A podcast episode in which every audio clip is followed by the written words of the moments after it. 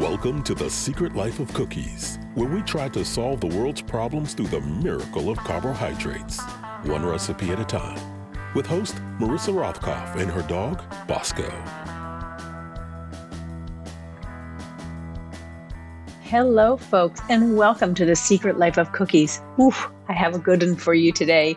Dahlia Lithwick, she of Amicus Podcast, Slate's senior legal correspondent and the author of truly a must read book called Lady Justice, is on today as my guest. And we managed, you know, to talk about the most recent threats to democracy and still be full of hope. So there's a lot to be said for that. You will be able to find the recipe for the tahdig that we make, which is a Persian rice dish, on my Substack at marissarothkopf.substack.com. And also over on my Substack, we are going gangbusters with my holiday cookie thon go go with loads of recipes for baking this holiday season. So you could find some, bake along, and listen. And I'd appreciate that. On with the show. Hello, everybody, and welcome to the Secret Life of Cookies. I have a very special guest as close to my kitchen as I can get her, but I'd like to get you in my kitchen. It's Dahlia Lithwick, the person I refer to as the 10th and best Supreme Court justice, the judge of the justices. But we are here to talk about a lot of things, mostly your book, which I have over here this beautifully pink covered book called Lady Justice Women, the Law, and the Battle to Save America. You have been a senior legal correspondent for Slate for a number of years, and you have spent a lot of time in the Supreme Court. Um, that's why I call you my favorite justice. But we're also going to be doing something else very, very special today, which is making tahdig. And before we get into that, I think I'll let you speak. Hi, Dahlia. Well, first of all, hi, and thank you for having me. And second of all, I'm going to just continuously lean against the stove and turn it on and off for like comedy, comedy purposes. Yeah. But mostly, I want to thank you for waving my book around because I was trying as I was sort of staging how this was going to go I was mm-hmm. trying to think of where I could sort of artfully lean my book mm-hmm. against the blender or something and be like, oh, it's always, always right here at the blender. So, like, you the need for me to disgrace myself. So, thank you. That's my job. If for any of you um, who are deep state, who would go the full mile with the deep state, and also have listened to the deep state radio podcast with, I think his name is David. How did you pronounce the last name? I think it's Roth Rothrop, something like that. David Rothenkopfen, you just came off that podcast. We are a competitive family, however, and I'm going to do my best to make this a very different, very better, because I speak gooder podcast. But we also we do different things. You know what I mean? There's no point in comparing us. And the last thing a Rothkopf is is competitive. it's really not at all. Do you, do you think of yourself as a competitive person, Ms. Lithwick? I do. Are you going to call me by weird honorifics? Because that's going to yes me out immensely.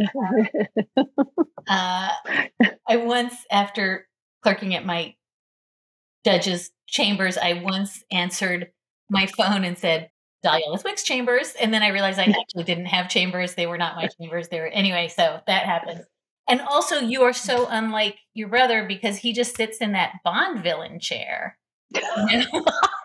and like, look, you're like standing like bipedal on two feet. So already, like, there's so. Okay, so uh, you want to hear my competitive story and then we'll cook? Yes, please. This is a story about how I was hugely pregnant with my firstborn child. You've already talked to me long enough, uh, people who are meeting me for the first time, like a minute is long enough to know that I'm the most intense person in the world my husband is this like super lovely tai chi like spiritual he's a beautiful artist and he's just like chill right? So i'm hugely pregnant and my husband says we should go on a silent retreat and i'm like are you out of your freaking mind? I can't be silent for like six seconds. And he was like i think we should do this and everybody was like passing me notes saying like i'll come get you. Like just there's my phone. When you snap after the first 40 minutes so this was going on and then we went to the silent retreat and like it was silent and quite terrible. And I, but I was keeping silent. And on the third day, my lovely, it was freezing. We were in Virginia still. We lived in Charlottesville. It was my husband solicitously turned to me one night and said, "Are you warm enough? Would you like me to turn the heat up in this oh. like cabiny thing?" and I pulled out the pen and pencil that they give you to communicate. And I literally wrote, Are you sitting down? You're standing up. I wrote, I won, I won, I won, I won the silent retreat. I won. And so after when it was time to talk, after five days of keeping silence and like meditating and mm-hmm. communing, the first words out of my face were, I won this sucker. So beat that with your brother. I don't think you can. No, I don't think there's a Rothkopf has never been silent in any situation ever. That is a problem that we have. that is a fantastic story. It stop now. It's not going to get any better at this point. No, no, not at all. Um, I'm just impressed that you could do a silent retreat. Honestly, like, what was that like? Did did was it beneficial? Should we all go do it? I mean, it was. You know, I I didn't I will confess, like I brought a lot of face packs and like scripts. like I sort of treated it like a spa for my outside instead of my inside, which is not in keeping with the like yoga methodology. It's really interesting to be silent for five days. I mean, it is fascinating. And other than the fact that I spoiled it by being a competitive asshole, mm-hmm. like it, it's kind of like profound to not speak a word for five days. I've never gone back, so I don't know if I can say I've like integrated it into my life. But it was great. Well, that's what I wonder. When you come out of the five days, are you just a jabberjaw? you're like, you know what, that was fine. One of the things that was interesting, and this is fitting on a you know show where we're talking about cooking, is like everybody was so lovely because they were all silent, and so like people were like bringing me extra lentils and like extra like parsnips and then more mm. lentil. Like everybody was loving and very like everybody felt like Buddha. And then as soon as people start talking and they're like, I don't have a ride to the airport, and like you're like, don't talk, don't talk. So it, it made me realize that if we could just like all of us be silent for two years, I think we mm-hmm. could actually heal politics. But once you start talking and everyone's like, I didn't really like my, you know, ashram leader, blah blah, and you're like, oh shh, shh, shh that's what maybe that's what we should try. I like that idea. If we just have, um, I'm sure it would work. Oh wait, Twitter. Also yeah. lentils. How many lentils? So a lot of lentils. Lentil there was.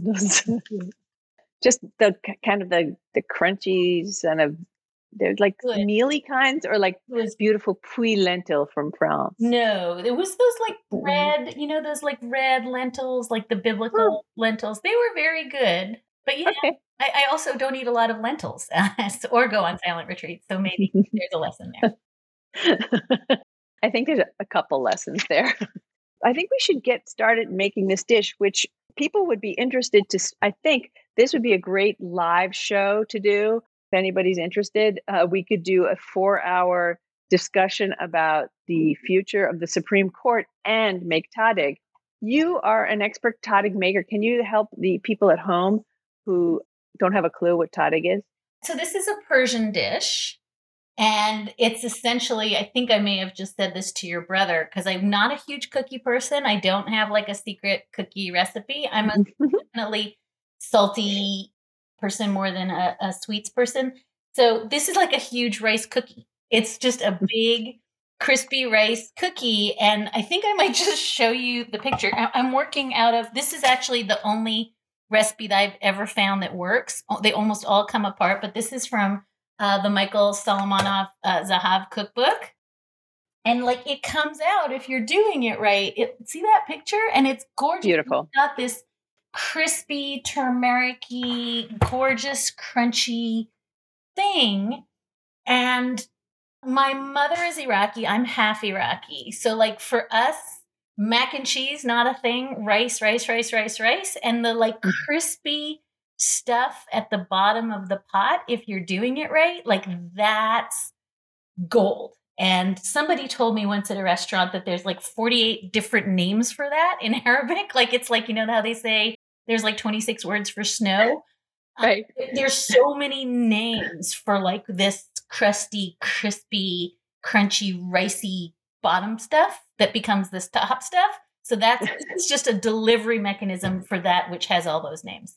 And the like in Spanish, when you make paella, there's this the crunchy crust has the name socarrat, which so they have it And in Korean. They make a uh, in Korea they make a dish where you have the you you make the soup and then at the end you get to scrape up all the crunchy rice on the bottom. So it's a it's a universally delicious and well received thing. We're going to talk about your incredible children later, but you did something for my incredible child today. My 16 and almost 17 year old son came down the stairs probably 10 minutes late if his teachers are listening. It was him, it wasn't me. I tried to get him out of bed. But he came down the stairs and I was like, Yeah, well, if you're going to come home, I'm doing my podcast and, you know, don't come stomping in the house. And he's like, Oh, what are you making? And I'm like, Tahdig. And he's like, You are? I wanted to make Tahdig for like two weeks now. And I was like, How do you even know what Tahdig is? Right. And he he's like, you know, I think he looks at like rice pornography sites or something because he's that kind of kid and uh, must have come across this and he was like he's he's so excited and it's thanks to you. And you don't always see that in you know teenagers so i appreciate that. I was going to show you this and then we could really start cooking but as i was in my kitchen this is what my 17 year old recently it's li- me. Can you it's a little blurry so can you tell me what it is? Please wash your lipstick off of cups and mugs period. It doesn't come out in the dishwasher and then there's a please underlined so that is my otherwise dreamy 17 year old just leaving me a little reminder of how to be better. So yours wins today, not. um, but the difference is your child is doing the dishes. So, um, Oliver, if you're listening, you're a great kid, but could you do the dishes without me having to ask? Let's start this process and then let's. Um, the process starts by we have been soaking rice, beautiful jasmine rice, for overnight or for at least an hour. And I've been doing it for, I don't know, a good four or five hours. So I'm going to drain the rice. Is that? The- I'm draining mine too. And here's where I sit. And this goes back to the silent retreat, Marissa. Yes. All about the water and the draining. Like nobody believes us about this. Like people don't understand. You got to rinse it. You got to yep. Touch it. You got to rinse it. A cut like it's all the like zen is in the touching the. So my job is to wash all that starch off. Exactly. And, and so it's like you let it soak. If it's but you really do have to let it soak. And my husband, like, really does like get his hands in the rice and touch it and push it around because he says it's very meditative. So this is partly about making rice and having the crunchy stuff, and partly about finding a little zen in your in your rice preparation. And and this, I think, tahdig is sort of a, a probably a very good meal around the holidays anyway because of that meditative aspect. It takes time.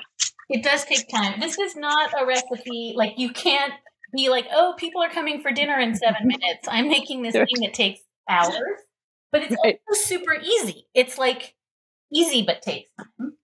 Mm-hmm. So I've I've rinsed my rice and I've got a pot on the stove, my mother's pot. I think this is the kind of meal you need to make in like some heirloom pot that you have because years of I mean you do you have like the family tahdig pot? I do not. Um, and in fact, I often use a pot that I got because I advertised for it on Amazon, my podcast and they like sent me a pot and then uh, but I thought I'd feel a little filthy like using that I like got grifting like for my podcast. I'm actually using another one, but you're gonna have to fill your like pot or heirloom pot or grifting pot with water. the grifting pot. I just want to thank all my advertisers on the show for all the but they make me feel good about it. Okay. And now we're going to dump the rice in, right? And now we are going to, we're actually, first we're going to, have you dumped your rice yet? Uh, yeah. well, then that's what we're doing. Um, you're kind of supposed to bring it to a boil, but also oh. you can, I think you can just do what you're doing. And also, we're going to salt it, yeah? Yeah. Maybe I should just drain it again. I mean, I can happily do that and the people at home maybe won't even hear this and and, and I want you to kind of bring it to a boil first as I understand it. All right. And, and for people I hope the run the rushing water that people hear at home is soothing this time of year. It's like your own sort of retreat. We never thought that this would be a soothing spa like experience, but listen, people, listen to the rushing waters. And and here's where, because at least nominally I am a Supreme Court reporter, I will say that in COVID, when the Supreme Court went to audio oral arguments, Mm. the biggest story for two years was that one of the justices flushed a toilet in the middle of arguments, and everybody heard it like it was the flush heard around the world. And um, I think the betting was that it was Justice Breyer, unsurprising to anyone. if, if you had to bet, it would be him. So we're going to put a, a heap of salt in, and we're going to bring it to a boil, and then we'll put those the nice rice in. And it's two cups of rice. And I will um, reprint this on my Substack for those who want to make it at home. And Mark, my husband, if you're listening, I don't have the Zahav cookbook, and I love it for the Oh, holidays. Mark, this is life changing because I will tell you the other recipe in here. I think I should not speak out of turn. I think his hummus recipe, His hummus is the best hummus I've ever eaten in my life. and that I actually that's a Rebecca Traister. If we're going to talk about women journalists, Rebecca Yes. actually is the one who pointed me because the ice cubes for completely undiscernible reasons. You put the Yes. ice cubes in. When you're blending it. Yeah. Why? Yeah. Why? I haven't actually studied the recipe that closely because I have never made his recipe. I only get it, she says, as she goes to the refrigerator. Sometimes from some of the um, CSAs that I have, will because I don't live that far from Philadelphia, we get Zahav hummus from Zahav. Oh Here's a little teeny tiny container of it, everybody. And it's that good. It's- in the container. You know, good. I'm like Smeagol. It's the precious. It's the precious. um,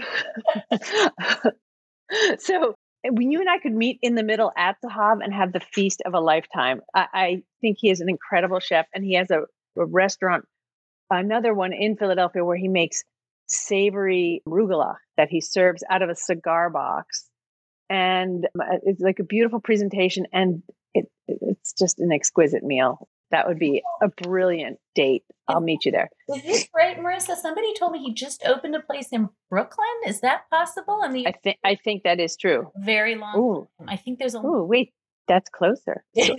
I could meet you there. Okay. Um, so doing once this is is yours boiling or not quite yet? no, it's not going to take. It's not going to boil for years, probably. So you, we keep going. Let me let me ask you a few questions. Actually, Yes. um, I I don't want to overlap too much with um my brother, beloved brother, who talked to you about because yesterday there was um quite a bit of to do at the Supreme Court because of basically what I heard like made up arguments for a made up law that they were trying to enact. What, what can you give us like the the the childlike primer for this Yeah, I mean, it's it doesn't have to be child. First of all, it's a really complicated case, and okay good because i felt a little No, no, no, no, no, no. I've been trying to like, you know, ring the alarm about this case for two years. I think it is the most consequential democracy kind of busting case, uh, certainly of my career. Like it's in the like Bush v. Gore category, and nobody knows about it because it's super abstract. So I'll give you the thumbnail. The thumbnail is when we learned on Schoolhouse Rock about checks and balances, and that Mhm. you could you could sing what we learned i will there's separate branches and they check each other, right? And if one of them goes crazy, the others can check them. And for 233 years, it would seem that was working. And Right. suddenly, North Carolina, the Republican led le- legislature did a crazy gerrymander where they were like, let's take a state that's like basically 50 50 Republicans and Democrats, and let's carve it up in such a way that the Republicans get 10 seats and the Democrats get four. That seems fair. And Yeah. so they were pushing ahead with this map, and the state Supreme Court of North Carolina, under the state constitution, said, oh, hell no, this is unconstitutional, right?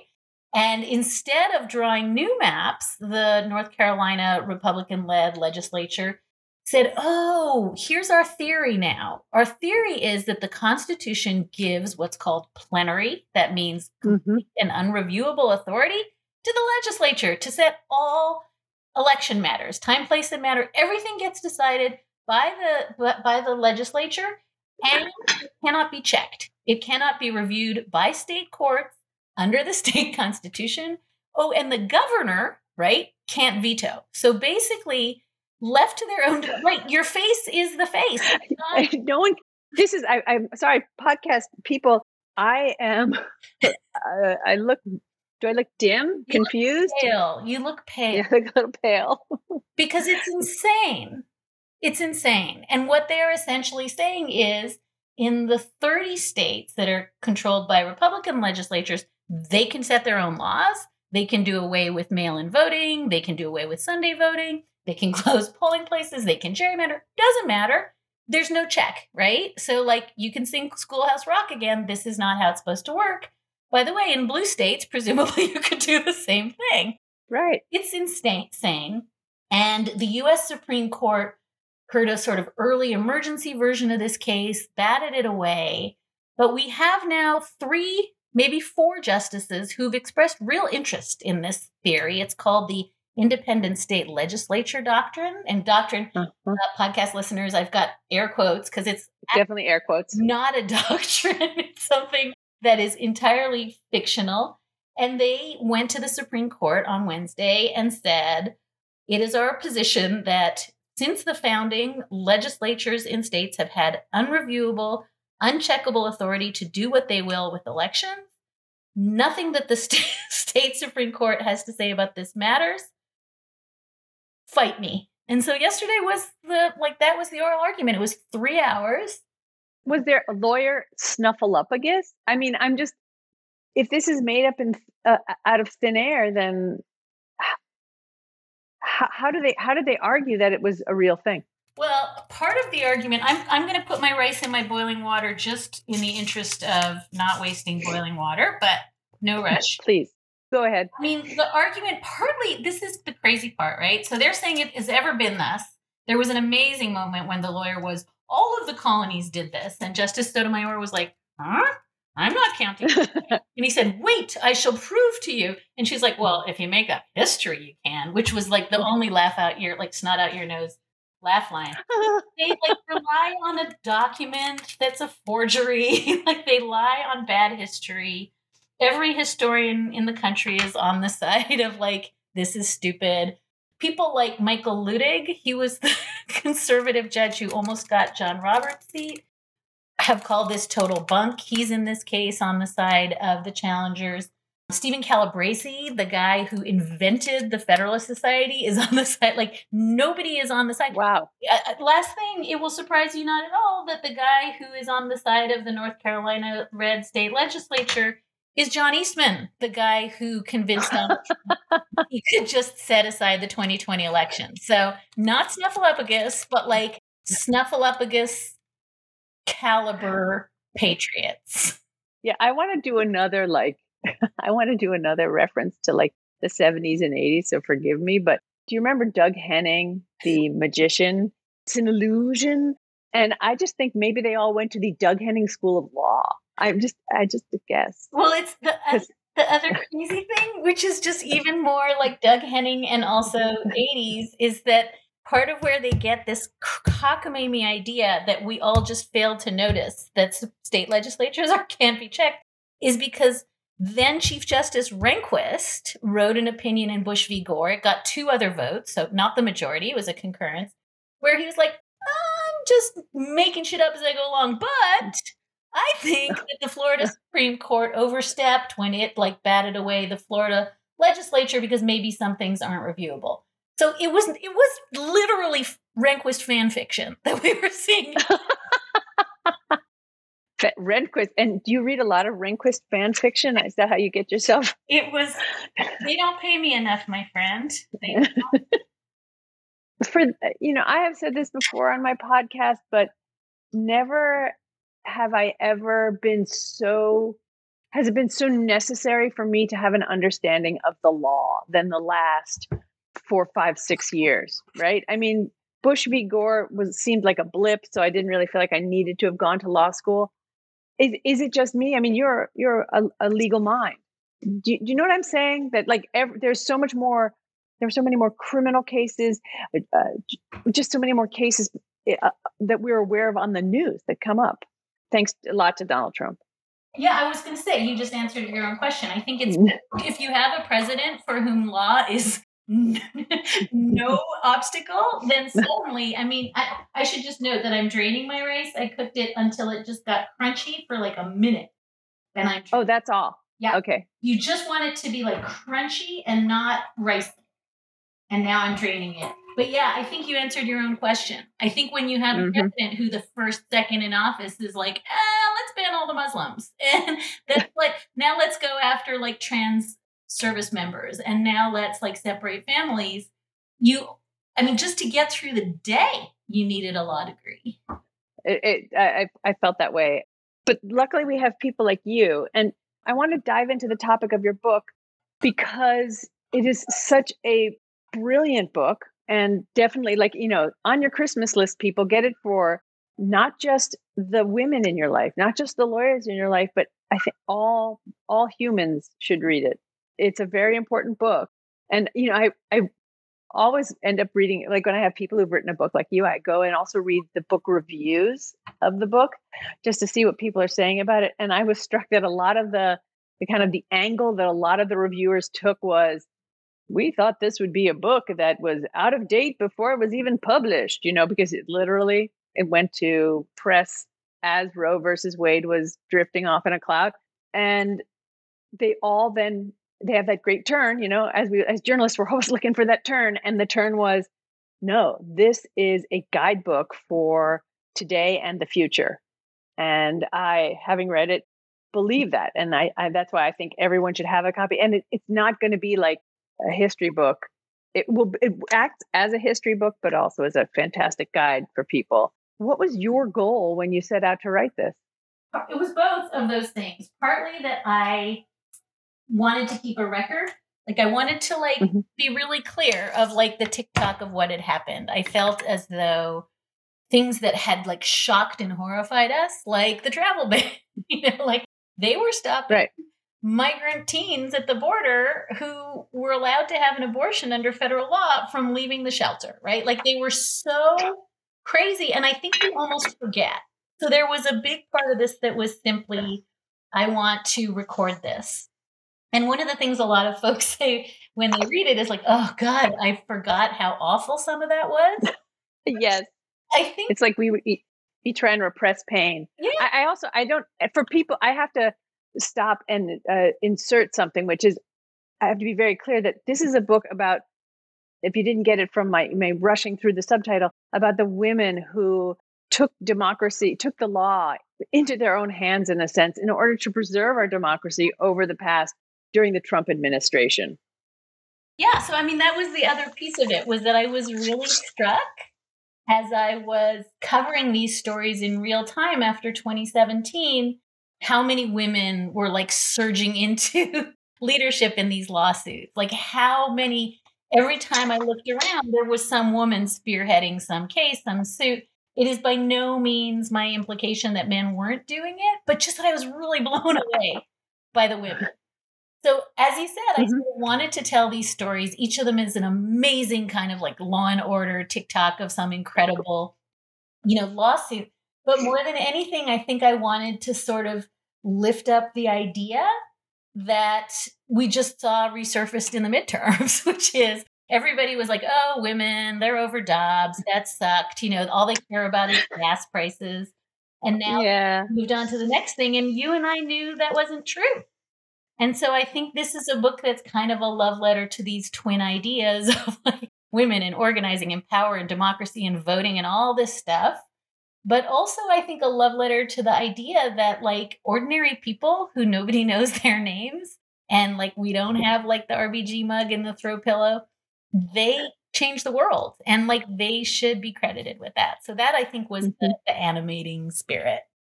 I wanted to talk just a little bit, a little bit of background about this woman that I knew absolutely. No. Pauli Murray, Saint Pauli, actually, as it turns out, right? They, she was sanctified. I mean, what an amazing story. Incredible. And like goes to like this point about African American woman who is like rejected by every single school and every single everything goes to Howard, becomes she's like this first lack attorney general or deputy attorney general of California. California. Uh, no, it's unbelievable. It's everywhere. Like every law library in the country should have a Pauli Murray, and nobody's, including me. Like I went to law school for three years. Nobody's ever heard of Pauli Murray. And I should say here that Pauli Murray was certainly, I think, gender nonconforming and might want to be called they today. Even okay, Pauli Murray died many years before the Trump era. But you're exactly right. This is a, a person who commending to people the amazing movie "My Name Is Pauli Murray" by Julie yeah. Betsy West because like it will knock your socks up. But you're exactly right. At every turn in history, Murray's like the Where's Waldo. like Pauli literally writes a law school paper at Howard that they use to become like the spine of the argument in Brown versus Board of Education, except they don't put Pauli Murray's name on the brief. Pauli Murray writes what Ruth Bader Ginsburg will later use as the like seminal argument to use the 14th Amendment in gender discrimination cases lifts Pauli Murray's work, at least credits Pauli Murray. Like every single place that Pauli Murray puts their hands on becomes this historic thing, and yet history has completely vaporized most memory of Pauli Murray. And so I am obsessed with Pauli Murray, but I'm more obsessed with how it is that some people get to be RBG and some people get to be Pauli Murray. And so this book, as I said, I wanted to really be mindful of how much of women's mm-hmm. constitutional history is done by people who are like working, working, working in the vineyards for like decades without recognition, without credit. And so I start the book with Pauli Murray as a way of saying, like, you know, we're all like in mourning for RBG, like, oh, she's gone. We have no one to lead us. And my argument is there's like Ruth Baby Ginsburg's like all around us doing the work. Did you say Ruth Baby Ginsburg's? Because that would be cute. I did say. you also feature in this book. You put, as we, as we like to say, you put the me and me too, and uh, that was a very painful chapter in your life, but also a very it was a very painful, moving chapter to read about you sort of having to come to terms with experiences you'd had and put off. And and I'd love it if you could talk a little bit about give everybody the you know the lead on what happened, but also why you then decided, oh no, I, I mean, I my my experience isn't relevant. I don't need to do anything about it. But then you did. So this was actually, I mean, this chapter is sort of again rooted in reporting that I did in the Trump years. Something and am I going to pour oil into the pan now? I'm going to pour oil. I actually did it wrong. If it makes you feel, feel better, you know how you like prematurely riced on the last go around. I poured the rice in before putting my turmeric in. So you. so right, this was something that um, I wrote about um, when it happened, which is that there was a judge. Uh, at some point, he was the chief judge of the Ninth Circuit Court of Appeals. Mm-hmm. And I had clerked on the Ninth Circuit Court of Appeals, and I knew that everybody said, oh, it's like an open secret. This guy shows porn to his clerks and um, talks inappropriately to the women clerks, and he has all these like newsletters that he sends out with porn and dirty joke. Everyone knew it. Everybody knew it. You know, law professors knew it. Judges knew it. Everybody knew it. No one did anything. And Jeez. at one point, one of his clerks, Heidi Bond, mm-hmm. writes uh, novels under the pen name Courtney Milan. Mm. Came forward. Yeah, I was thinking I might pick one of those up. Oh, she's good. She's really good. Emily Murphy, who um, clerked for a different judge on the Ninth Circuit, both came forward and said, he did this to me. And instead of apologizing or taking it seriously, Judge Kozinski just kind of laughed them off. He slightly belittled Heidi's writing as a romance novelist. So I just decided it was time for me to stop keeping my part of it secret, and I wrote about it. And at, at, at some point, you know, 14 different women all came forward and all reported the same thing. I just want to pause and say I've heated up the oil. I've put in the turmeric and I've now dumped the rice in. Right. Am I supposed to smush it down now? Yes, you're going to smush it down. And they're saying the recipe says like lightly press it. You want to have it be sort of flat. Mm-hmm. And then, but but I'm not mixing the the turmeric around. I'm no, just the turmeric. That's and it's so funny. I think I might say this word wrong because of my mom. no. I'm from a family that says paprika because my grandmother was Hungarian. So there you go. and people are people are always like, "What?" I'm like, "Paprika?" So yeah, You right? And that's going to form your like You- crispy, crispy deliciousness. And, and then I'm supposed to pour the like oil and water over it, you're going to is that later? quarter. No, I think you're doing it now. Hold on one quick second. I'm just making sure. Yeah, you're going to put People, this is real cooking that's going on. it's real cooking. Even though we both put the rice in and had to drain the rice, I think we've now had seven between us. But you're going to take a quarter cup of water and some oil and some salt and pour it over. Once you flatten this sucker down, you're going to pour it over. And then, hold on, where's my water? And then, this is the only time in my life I will ever tell my Me Too story and cook simultaneously. And it's not going super well. And you're going to have it be on, as I recall, low. Like you want Yep. it on low. And then we'll do the one tricky part, and then I'm going to be like laser focused on podcasting. But the one tricky part is you've got to do this thing where you put the lid on top. And the lid of the pot, this is crazy, needs to be and then rubber banded so you don't set yourself on fire or your loved top tip, top t- you or your loved ones or your home. And then you're gonna cover it and just let it go. And then we can actually have meaningful earnest Article Three judiciary conversation. But it wants See people. to go. That's the that's the trick. But then once you cover it, the magic can begin. Okay. the line that really stood out to me, mostly because I'm a hypochondriac, is you've written this story. You, I mean, and it was really pouring out your guts here. You talk about it being. You talked to Re- Rebecca Traister about living. Right now, I'm living the first lines of my obituary, which is just a beautiful line. But you said I stood outside the entrance to an urgent care clinic next to my hotel reasonably convinced that I was experiencing a heart attack, which you weren't, thanks be. But when did you finally feel that you'd done, known that you'd done the right thing?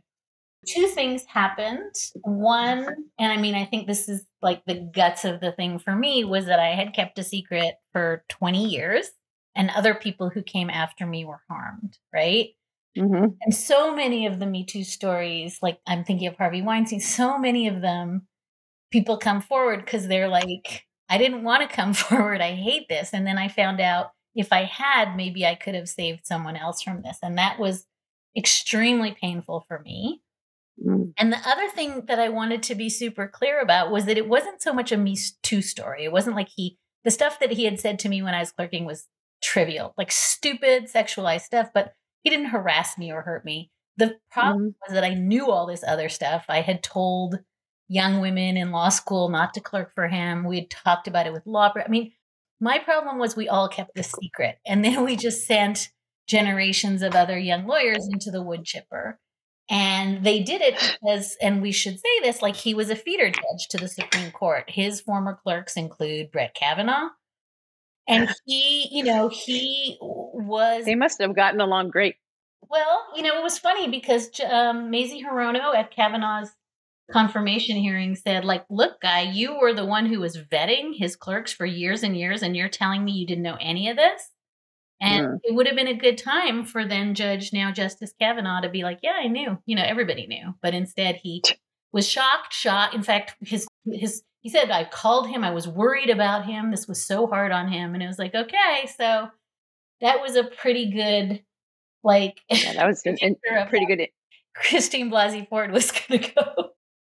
But I think God. maybe the answer to the specific question is I expected much more abuse and hatred and vitriol, Mhm. especially because, like you said, we live in an age of Twitter. And people were lovely. Like almost everybody, you know, said to me, Yeah, we knew, we knew, you know, thanks for taking one for the team. And he did step down. I should note, in case folks don't recognize his name, he just signed on to be one of, of Donald Trump's lawyers in the last two weeks, and he's representing Trump, your face again. You're making that. That's your making the face, people. I'm going to post that face so people can see. It's the independent state legislature face. But yeah, I, he's he's not only yeah. representing Trump now in a case, but he made the claim in a brief recently that Donald Trump is the Galileo of our time. That he was most likely right about COVID restrictions. He was right about the possibility that the 2020 election was stolen by Biden. Like we all just fail to understand that history is going to vindicate Donald Trump and put aside this as yet another sort of story of somebody who manages to like claw their way back into the public sphere. But it's emblematic of this huge problem, which is also true of Justice Kavanaugh, which is there's no investigation. None. None. None you know, we have these gutsy women. Why aren't we leading a, an investigation into these people?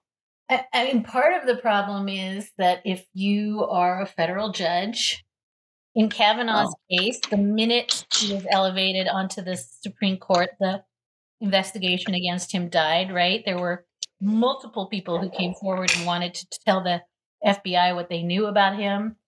The whole mm-hmm. investigation died. With Kozinski, the minute he stepped down, the investigation died. So right. he retires with a full pension and we never know. We will never know what happened, but it's part of this larger chapter in the book where I'm sort of trying to think about the Me Too movement as something that is like amazing and profound and wonderful for all the reasons that it has helped a lot of women, but it's not a process. Like we need investigation, mm-hmm. finding of facts and conclusions and that chapter kind of ends with Christine Blasey Ford, who really like fell on a grenade for everyone. And then we just sort of stepped over her and kept going. Right. Um, which was, I think, uh, just a day I walked around sort of, and not with my jaw agape like now, but just feeling sort of as if I've been crying for three weeks. That sort of exhausted feeling that we're, we're never, if, if she isn't heard, and the way that she was talked down to by people, there's little hope. But we have to wrap this thing up, and we'll meet again in five hours to check on the Tahdig. But um, there was a very hopeful note, and that I think that hopeful note is the one that just appeared in your kitchen. You did this extraordinarily, uh, I see it as brave thing, and you sat down with your kids and your husband before the story was published, and you said that and you explained what you were going to do. You then, and I'm I'm telling your story for you, so forgive me, but I, I just want to I, I want to get to the point where you're about to go into speak in a hotel just at you know at a conference just after your story has launched, and you get a note, and that just was the most amazing thing. Would you share that with people, please? Yeah. And maybe your son, sh- yeah. It's no, it's my older son. I should note. My younger son okay. is a little pissed off because he appears in the book to say the most profound but nihilistic thing in the book, which is when the Charlottesville Nazis are amassing, and we lived in Charlottesville when they marched with torches in uh, 2017. He was the one who said, at the ripe old age of like 12, problem with Nazis is if you engage with them, you lose. But if you like ignore them you lose which was like i think the like most seminal comment of our time but he's like how come kobe gets to be the hero and i'm like the broken nihilist in your book so let's not tell him about um, his brother but his brother was amazing uh, marissa his brother as i was panicking about like hitting publish on this story that we had fact checked a thousand times it's late and there were mm-hmm. multiple witnesses there was no question it was true and my son my older son called and just said he was 14 at the time. Yeah. Let's also point that out. So that's not, you know, that old. I mean, and also like he's not mushy in any way, shape, or form. Like he's a, a pretty tough cookie. And he called and said, um, sometimes in order for other people to tell their stories, you have to tell yours. Like you have to do this hard thing because you are making space Amazing. for other people to do the hard thing. And the other thing I say at the very end of that chapter, which was so magical, is that Heidi Bond, who we talked about, and Emily Murphy, the two first women who came forward, much braver than I. I scrambled a phone call with them and Anita Hill. And I said, let's just like maybe the three, four of us can just talk for 20 minutes because we're freaking out and we thought he was going to sue us and we thought we were going to jail and our careers were over. And Professor Hill, I, I said, I was in the conference room at the Brooklyn Bureau at Slate, and she said, I said, um, I just want you all to know, you know, my, my son's on this call because he's been amazing. And she said, put him on the phone. and she like leaned oh. and he was on the speaker and she said, I just want to thank you because people are you like you are gonna change the world. And I was just like, man, oh man, oh man, oh, oh man, oh man. And it's true. Like that's the other midterm story, right? Like these Gen Zs, unbelievable. So I think that note is the hopeful note to end on because I see it in my own kids who have a much greater concern for and a much a much better view of history and what the future could be if they and they know they have to do something about it which causes them a lot of angst but they know what they have to do. And it's it's just nice to hear your stories. Before we go what happens to the tahdig next we are going to believe it or not you're going to let it sit under that thing under that mm-hmm. weird flammable tea towel of doom but you you start checking it at like 30 minutes in but it mm-hmm. take like it really can take like two hours. It depends on your heat and everything else. And you leave it on super low. And then you essentially just check to make sure that you've got that like golden, lovely crust on the bottom. And then you flip it. You flip it onto a plate. And a lot of people throw like raisins and almonds and, you know, lovely Middle Eastern treats on it and you like present it like I promise you when you present this people will make yeah. your like independent state legislature face like they'll go like I hope so. And would you serve it at like family dinners and things like that? As a, as a kid, would your mom make it like that? My mom made a different different type of rice. This is much more Persian. My mother's much more um, Iraqi, and so I think this is mm-hmm. not per se I mean, she's made it and I've made it with her, but I think um, it's a big wedding food. And I think actually mm-hmm. um, in the Zahav cookbook, he like talks about how this is like a pretty common Persian wedding food, but I do make it for like holiday dinners, for like Sabbath mm-hmm. dinners. Like I definitely make it when I have people coming over and like they're about to be like they think they're eating something astonishing and it's just like as you just saw rice and water and salt but it's so gorgeous. And I've tried to make this for years and couldn't crack it. And then this recipe seems to be like the one. So thank you very much for all of it. Thank you for your time. Thank you for the book. Please, everybody, like the season of giving is here. Give it to people. Donate it to your library. Donate to school libraries, actually, high school libraries. Send it to people on Audible if they're not going to read books as well. And I hope you'll come on again and maybe we can cook something maybe faster or not. And I would like to talk about the future of the Supreme Court when you come on next, maybe, please. Yeah. And let's promise that that conversation will also be better than the one I am about to have someday that day with your brother. Thank you all for listening. I appreciate your tuning in. You can find Dahlia's book wherever fine books are sold. And please follow me at marissarothkopf.substack.com for recipes. Thank you for your support and have a great week.